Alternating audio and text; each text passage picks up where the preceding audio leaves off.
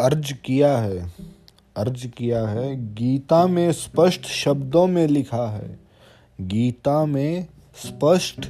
शब्दों में लिखा है, निराश न होना, कमज़ोर तेरा वक्त है तू नहीं, निराश न होना, कमज़ोर तेरा वक्त है तू नहीं।